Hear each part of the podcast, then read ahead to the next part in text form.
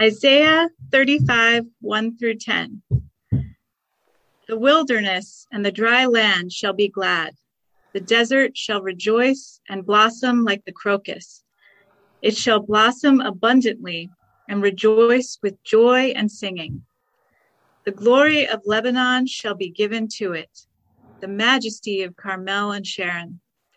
They shall see the glory of the Lord and the majesty of our God. Strengthen the weak hands and make firm the feeble knees. Say to those who have an anxious heart, Be strong, fear not. Behold, your God will come with vengeance. With the recompense of God, he will come and save you. Then the eyes of the blind shall be opened, and the ears of the deaf unstopped. Then shall the lame man leap like a deer and the tongue of the mute sing for joy. For waters break forth in the wilderness and streams in the desert. The burning sand shall become a pool, and the thirsty ground springs of water. In the haunt of jackals, where they lie down, the grass shall become reeds and rushes. And a highway shall be there, and it shall be called the way of holiness. The unclean shall not pass over it it shall belong to those who walk in the way. Even if they are fools, they shall not go astray. No lion shall be there, nor shall any ravenous beast come upon it. They shall not be found there, but the redeemed shall walk there. And the ransomed of the Lord shall return and come to Zion with singing. Everlasting joy shall be upon their heads. They shall obtain gladness and joy, and sorrow and sighing shall flee away. This is the word of the Lord.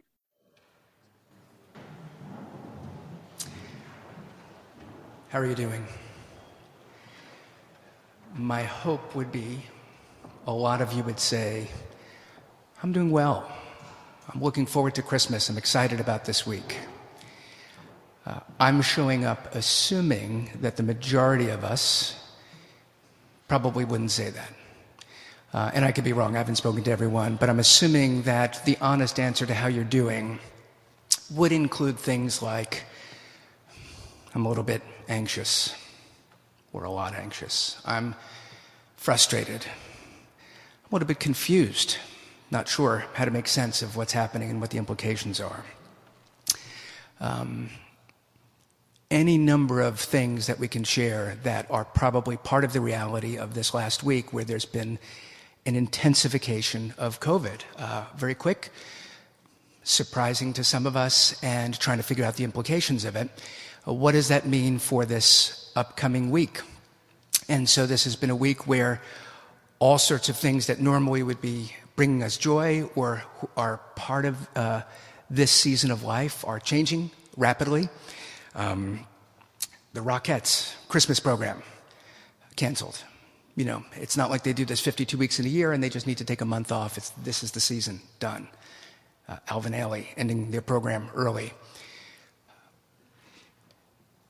Saturday Night Live, it's not just that they broadcast live, but their thing is in front of a live audience, not last night. No live audience last night. They canceled that. Chicago Bulls canceled two games this week. Um, of course, all sorts of schools, that uh, uh, higher education, colleges, university, quickly went to finishing the semester online. Some are already announcing that the first three weeks of January won't be in person. We'll see who follows that. But you think of Cornell.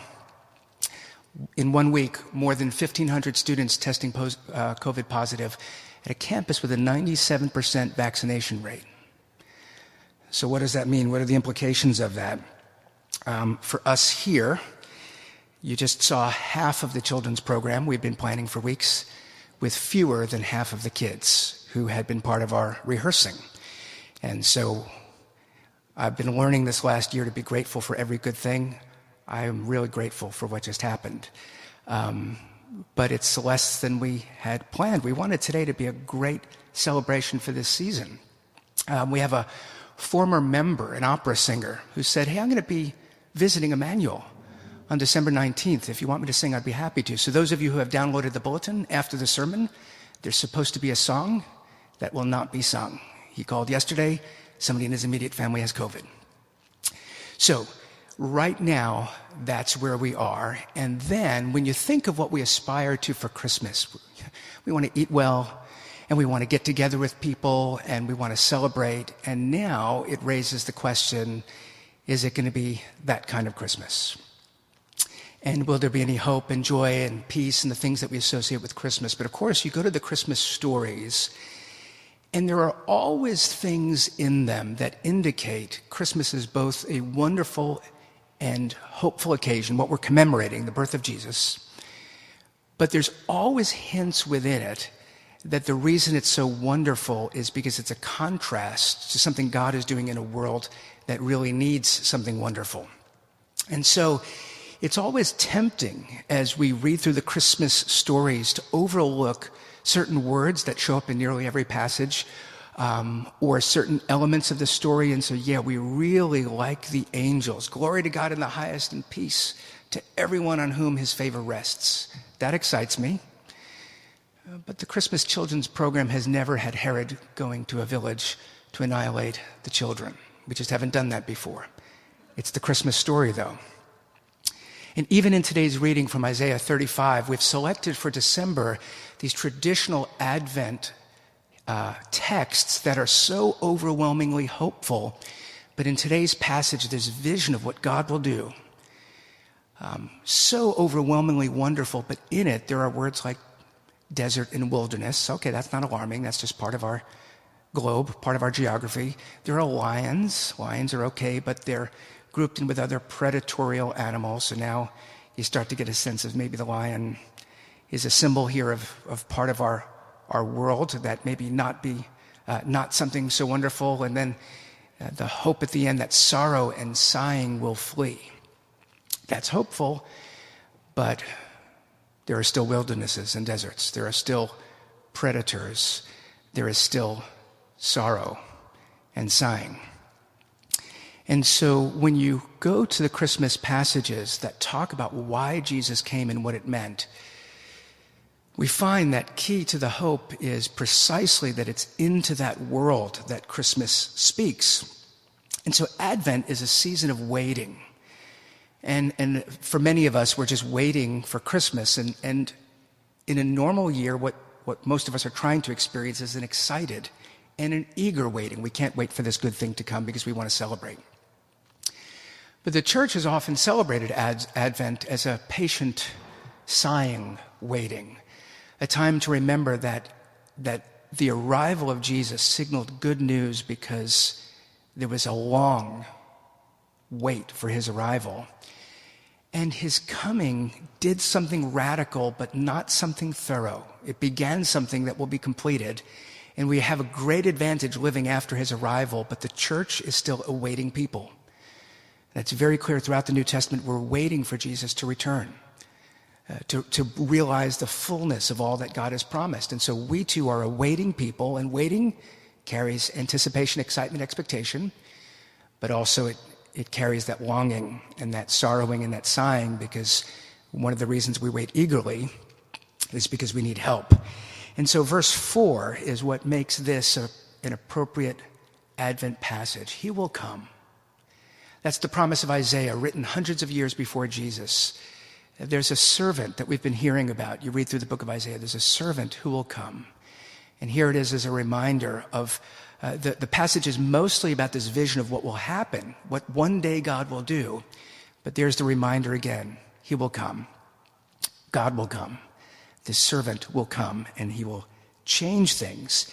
And therefore, in talking about Christmas this year, this week, I want to highlight two things about Christmas that are part of what the church has always remembered, and maybe to highlight some things that are, are more relevant to where we're at in this particular time. First is Christmas marks the start of something new. And the accent of what I'm getting at is in the word start. Jesus arriving begins something wonderful, but we are still awaiting people. We're still waiting for the full realization of what he began. And so things are better in many ways, but things are not perfect. And so we're still a longing people, a mourning people, a grieving people, a hoping people. So, uh, our passage, Isaiah 35, opens up with wilderness, with desert. And, you know, these days you can travel to a place like Death Valley in the United States, in California. It's a, a wonderful place with striking uh, scenery, but you wonder where did they, why do they call it Death Valley? And my understanding is the term came because of an incident in the 19th century, but uh, from what I've heard from people in the region, it was pretty common 50 years ago that a car driving through would overheat. That was somewhat frequently in, in cars. You know, now the technology is better, but a car would overheat. Well, what's the big deal about a car overheating? You just call a tow truck. If they had cell phones 50 years ago. And so there you are with your car breaking down in the middle of the desert. You can't call anyone. And it may be 120 degrees now, so you could wait where? Where's the shade? Where's the water? Well, don't worry, it'll be 30 degrees in five hours. Uh, what are your options there? And so apparently, Death Valley was a place that if you were trying to get through, not because you wanted to visit that as a destination, there was something scary about the risk of going there. And in the Bible, the wilderness can be a place of temptation, a place of discouragement, a place of failing. Read the book of Numbers. What happens when God's people start to get weary? You know, here's God providing manna. What a wonderful thing, but it's been manna every day for a long time. And yes, Egypt was miserable, but this manna is getting a bit bland, a bit boring. Can, can we relate to what happens a year or two into monotony, lack of progress? Are we going forward? Are we going backward? I don't know, but what happened in the book of Numbers, they started to, to become unthankful. They started to resent one another. They started to turn against one another. Um, are we experiencing any of those temptations in our hearts and minds? Is the monotony of this last year, forget about this last week, uh, but just existing as we have, are we starting with friends and family to get impatient? Are we starting um, to lose our zeal for our work or our hope for our future? That's probably part of what most of us have been experiencing anyway. And so that idea of wilderness, that idea of desert, um, something that's helpful because it's bigger than any of us. You know, right now we could talk about particular problems that are solvable, and we could talk about climate change.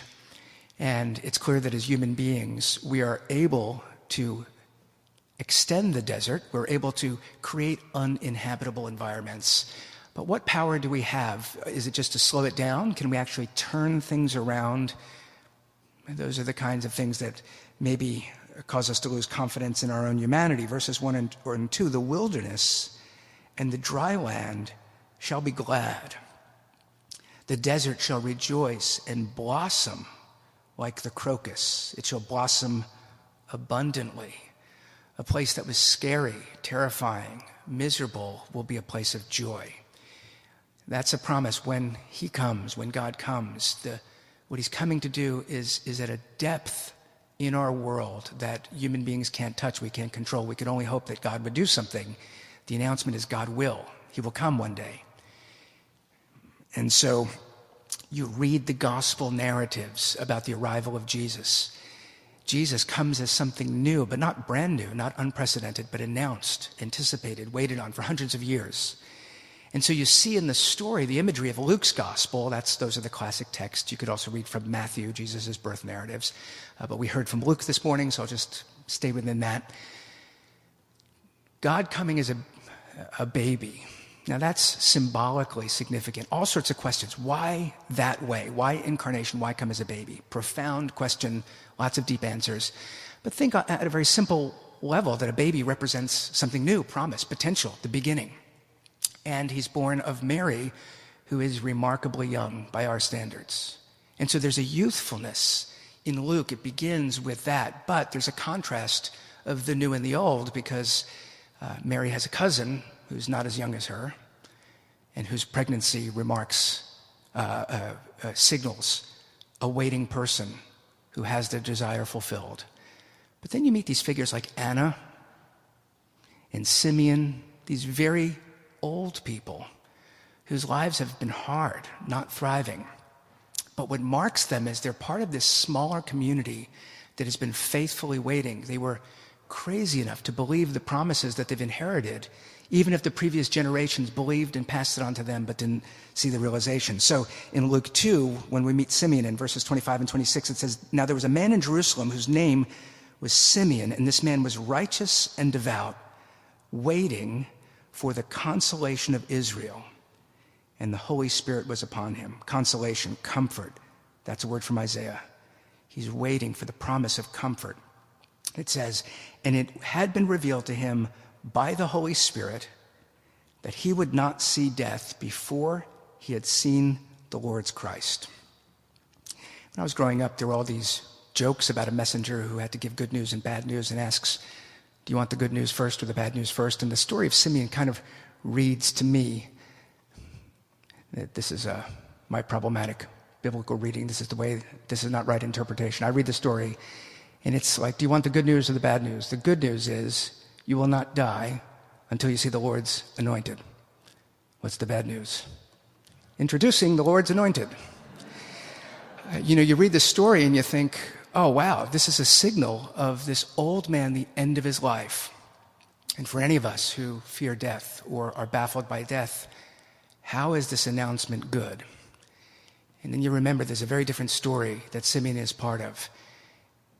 Uh, his story was one of waiting. And he probably would have assumed much of his life he was the next generation to pass on the promise. Perhaps his father read to him from Isaiah and says, God said he will come. We believe it. And he saw his father die, passing on the promise, and he thought, I will be somebody who will pass on an unrealized promise to the next generation.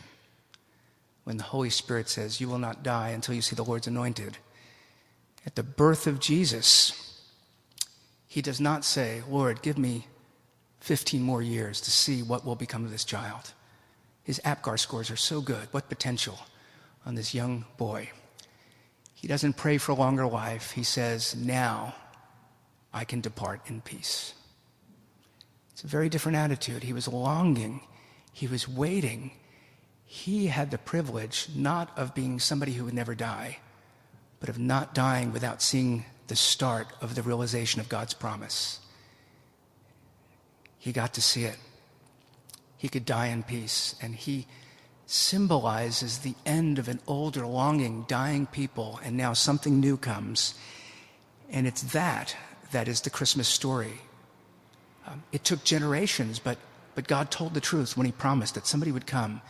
And it wasn't just a person coming and declaring that He was the fulfillment. Everything around the Christmas story and ministry of Jesus that follows demonstrates this is God. This is God's doing. He is realizing what He's promised. It's beginning. And there are all sorts of stories, and I think certainly um, the post World War II generation becoming disillusioned with humanity and their expectations. You know, that, that generation started to think of this concept of futility and what are we waiting for? Is there any hope? And so, a modern version of a story that's a bit more fun is the movie Waiting for Guffman. Not quite as stark and absurd as Waiting for Godot. Um, meant to be funny, but a similar idea of of waiting and what are we waiting for? So, Waiting for Guffman is about this small town community theater in a fictional town in Missouri where uh, a guy who is there who claims to have all sorts of links to the theater world is working with this quirky community theater group on, their, on the 150th anniversary of this small town on a play. And to inspire them, he says he has connections to this guy, Mort Guffman a Broadway guy who says he's going to come.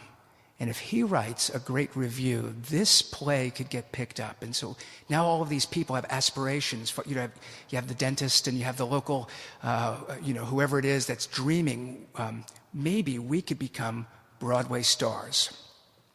And the hope is that if we keep rehearsing uh, through the guy leading our play, his friend will show up and something even greater than we prepare, something magical could come.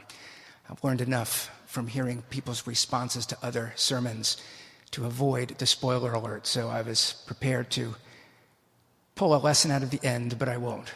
I think the lesson is from that trajectory. Uh, are we being foolish? Is this guy ever going to show up? Is there an actual Guffman? Are we being lied to? um, if he comes, is he actually a person of power and influence? Will he help us? You know, that story is the kind of story that we wind up grappling with in terms of life, faith, religion. Is there really a God who will come, or is that something we're just being told? That question will come up for any of us.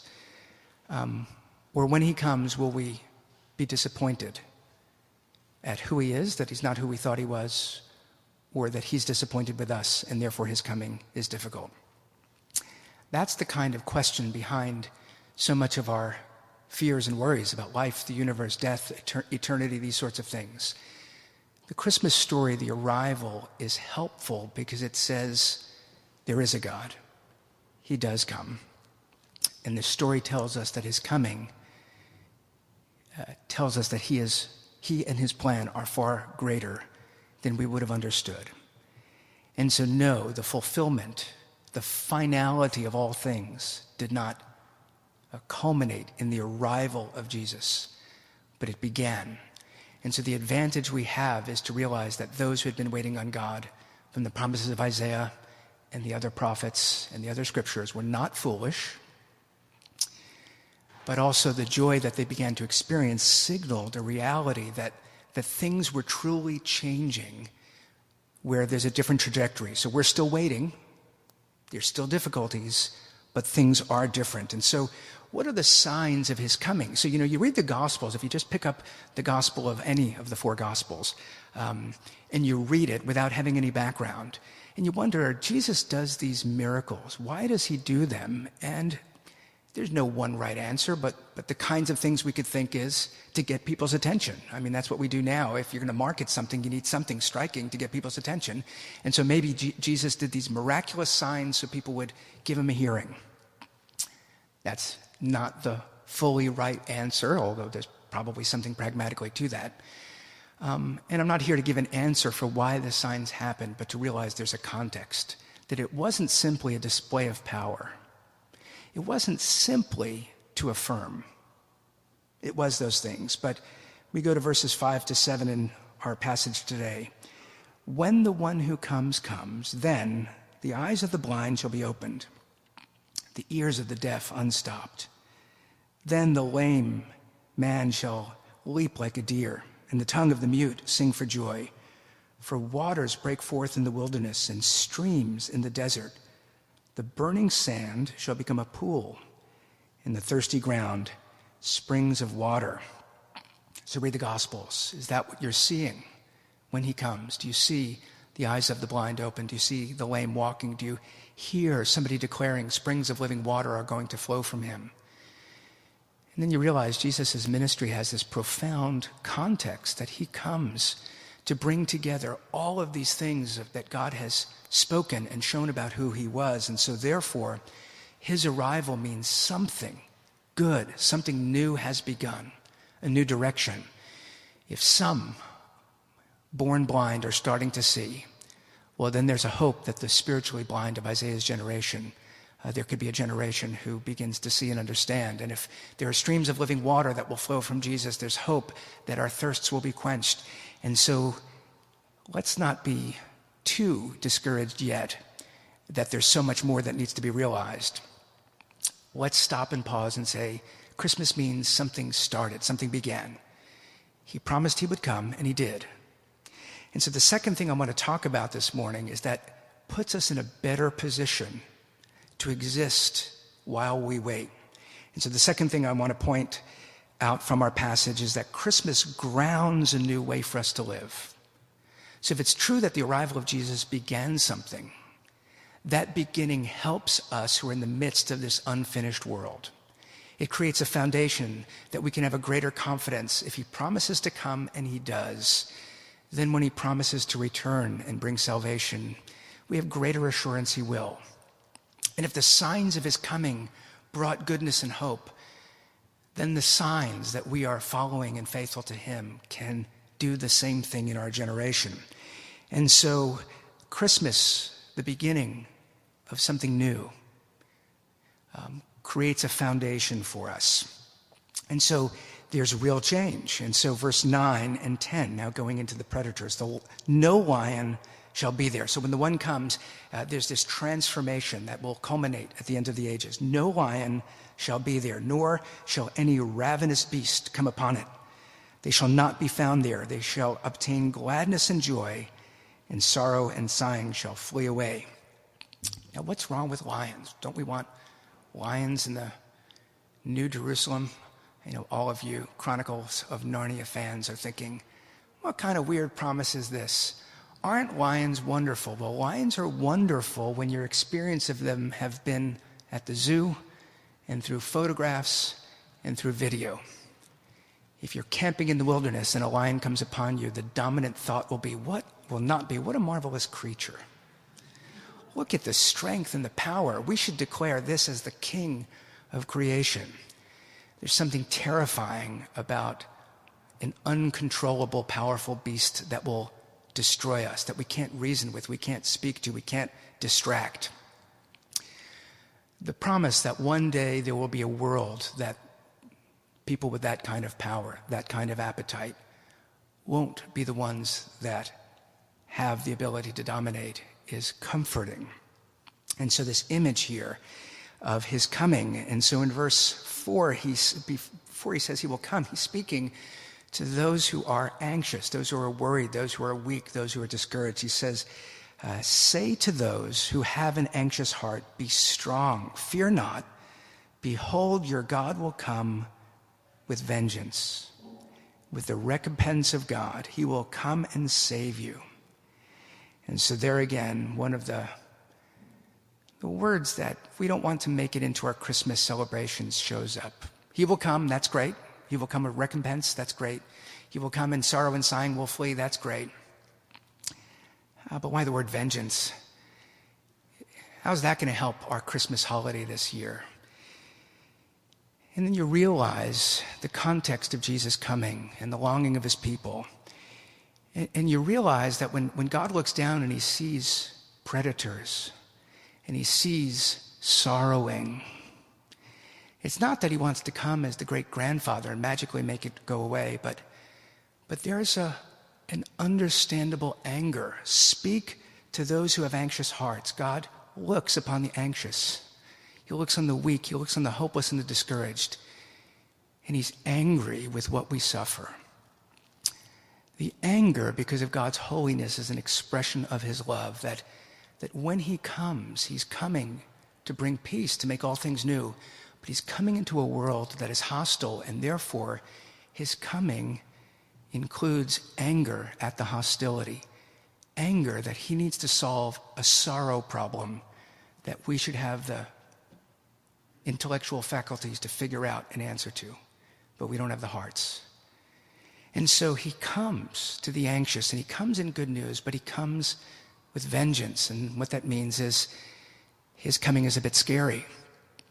Now, what's interesting is you read the birth narratives, and Mary rejoices at God her Savior, and she mentions these uncomfortable words enemies. That's not what we want in our Christmas story. Um, other hints in his coming, and yet we're, we're not being too simple to say that the really strong dominant theme of Jesus' coming is his peace, his love, his kindness, his mercy and compassion. That's not an exaggeration. What's remarkable is that if God really sees, if God is powerful, if God will come as he promised to put an end to all of that's difficult, if the goodness of God means he will come in vengeance, the Christmas story is so remarkable because his generation thought, as every generation afterwards has thought, why did he not fulfill everything? Why, in his coming, did it not all come together? There's a surprising component that God still works over generations. So he came to begin something, he will come one day to complete it. You read the Gospels, and Jesus doesn't strike you as a person of vengeance, but he's a person who came in grace and mercy. The reason Christmas is such good news is because he didn't come instantaneously to fix all things, but he, he came in the fullness of time to begin to cause the sorrowing and the sighing to flee, to, to put an end to the predator, to, to bring water to the desert in a way that in God's wisdom wouldn't require destroying everything. Sure, we could win a war by dropping a bomb and annihilating an entire country. We can do that. Is that the way to establish peace? So now what do you do when there's an army but there's civilians? God comes into this world, He sends Jesus, and He's coming again. But what we find is that the first coming is a coming not to unleash vengeance, but to bear it. We find that his first coming was not to quickly take sorrow away, but as Isaiah will tell you, the one who comes comes as a man of sorrows. The remarkable thing about the Christmas story is the nature of the God of the Bible is not that he's aloof, not that he can't do anything, but he will come in wisdom, not to destroy, but to establish peace. He has to come with anger. He has to put an end to corruption. But he also desires to save and to show mercy. And the way he did it was not from an outside act of power or demonstration, but by coming into the world not to hear about our sorrows, but to be the man of sorrow, to experience, to take it upon himself. Not simply to come to encourage the infirm, but to bear our infirmities. Not simply to unleash God's vengeance, but to first absorb the wrath. And so the one whose birth we celebrate was meek and mild, gentle and lowly, but he ends his life crucified because Jesus came to prepare a people. We are not ready for his coming again in glory to judge the living and the dead. So, the promise of his coming and the renewal of all things, he came first to make it possible that we could look with hope for that. I don't know about you, but when I think of the return of Jesus, I know that I'm supposed to long for it, but I don't feel that I'm ready. I haven't done enough. I'm not good enough. And so there's a part of me that doesn't want him to come. I'm willing to exist in the world and allow the injustice to continue because of my fear of what will happen when he arrives. Christmas says, get out of that. He's come in mercy and grace. Don't be afraid at his appearing because the one who comes in vengeance is merciful, kind, forgiving. It's offered now.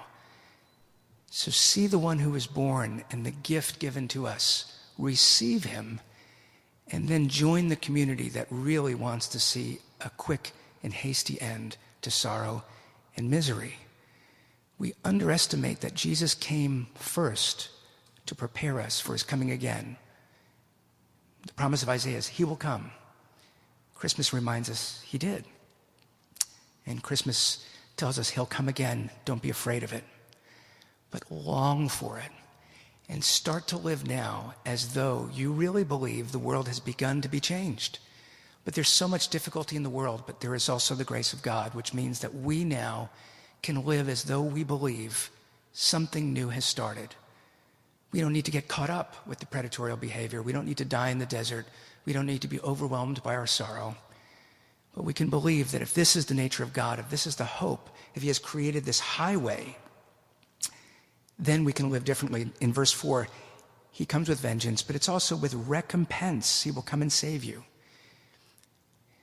He will reward us, but I don't deserve a reward. I deserve judgment. Jesus came and he did not deserve judgment, but he received it. He deserves a reward, and Jesus will share it. So he will come with vengeance, but he will come with recompense. So make sure that you're experiencing and receiving that grace and he will save you. And so when he comes, sorrow and sighing will flee. For us, maybe the lion is not tangible. Lions exist, but lions don't terrify us. Maybe the desert isn't tangible. There are deserts here, but we don't live in one. We live in a city. Is sorrow tangible for you? Um, sighing, is that part of your life? That is as real to some of us as lions are in their inhabitant. And what we're told is that it's not simply that, that the desert will be renewed and the lion, um, but we're told that uh, those who sorrow, God does not come to, to destroy the sorrowful. God comes to save the sorrowful and cause the sorrow to flee. How on earth do you do that? The Christmas story says this is not what we would have planned, but this is how God did it. He came himself, the man of sorrows, to bear our infirmities so that he can save a people who will be on this path. And so, verse 8 the one who comes will create a highway. A highway shall be there, and it shall be called the way of holiness. We're invited to a new way. The one who is holy says, Now follow me. There's a different way to live. There's a new beginning, and you can, you can receive his grace and change your life and walk in that new way. And therefore, it's a way of hope. It's a way that we can be confident one day there will be satisfaction at the end of walking it. And so Jesus tells all these parables about people who are waiting, and the waiting goes on too long, and so they go back to their old ways. You know, it's the servant, it's the master who beats the servants under the other master, or it's the person who squanders the resources. There are all these stories that Jesus says, now that I've come, live today as though I may return. But I may not. You may be a generation who dies not seeing the realization, but we may also depart in peace because we've seen the return of Christ. We don't know.